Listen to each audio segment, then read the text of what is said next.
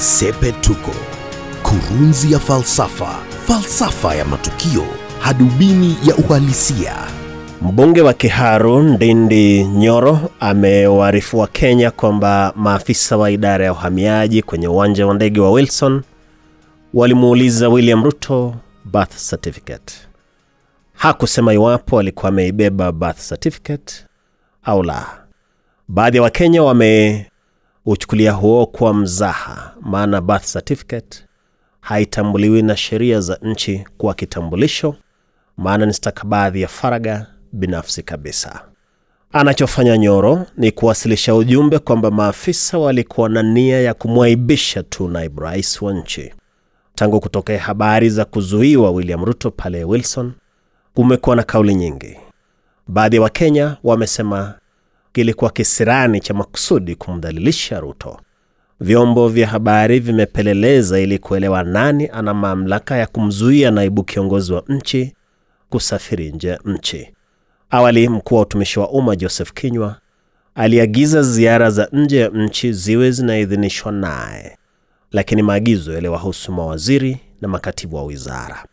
Naibu rais yumo kwenye daraja tofauti, daraja la taasisi ya urais. Kwa hivyo yupo mtu mmoja tu nchini Kenya mwenye mamlaka ya kumuidhinisha au kumzuia kusafiri nje ya nchi.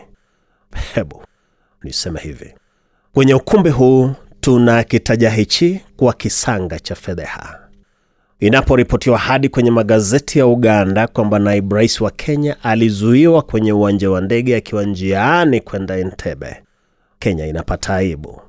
Ndiyo tuseme kisanga hichi ni ishara nyingine ya ukosefu wa ufalme katika ngazi za juu za serikali ya Jubilee, suala ambalo tumelitaja tangu ujio wa serikali ile mwaka 2013.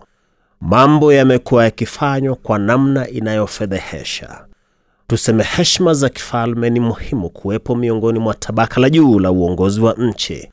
Namna wakuu wanavyofanya mambo yafaa kuwe na urembo na ungwana wa kuepuka aibu.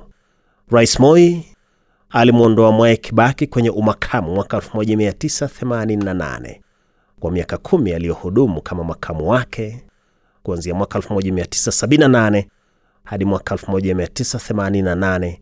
Moi hakuwahi kuchukua hatua za kumfedhehesha Kibaki mbele ya Wakenya.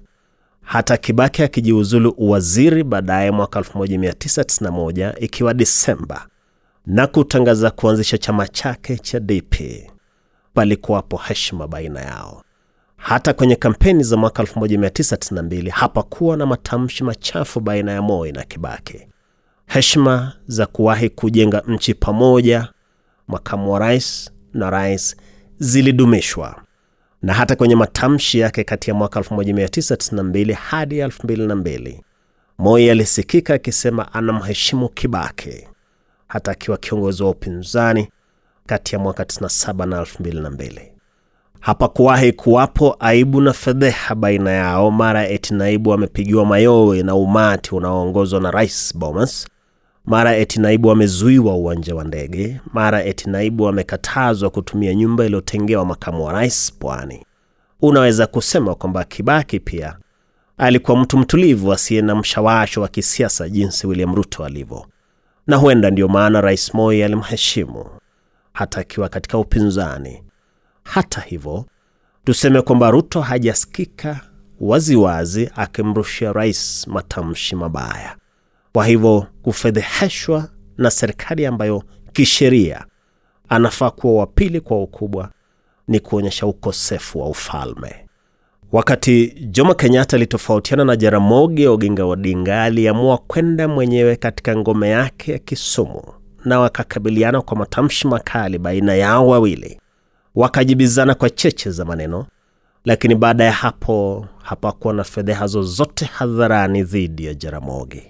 Alisalia kuwa raia bila maafisa wa serikali ya Jomo Kenyatta kusikika wakivuruga shughuli zake, iwe katika kusafiri au shughuli za kibiashara. Na ndiyo nitasema hivi, mvutano wa kimya kimya baina ya rais na naibu rais ni mfano usiofaa kwa nchi nzima. Uongozi wa kisiasa wa ngazi za juu wafaa kuwa mfano wa namna raia pia wanafaa kujiongoza. Kwa hivyo yafaa ugomvi wa kisungura ambao umekuwa ukiendelea baina ya rais na naibu rais na chenga zinazofanana na za mpira wa soka zitafutiwe suluhu ya kutengana kabisa hadharani ili kila mmoja kwende njia yake. Jubili ishavunjika, wala haina haja ya kuficha ukweli huo, na ndilo Sepetuko. Mimi ni Wellington Nyongesa. Sepetuko, kurunzi ya falsafa, falsafa ya matukio, hadubini ya uhalisia.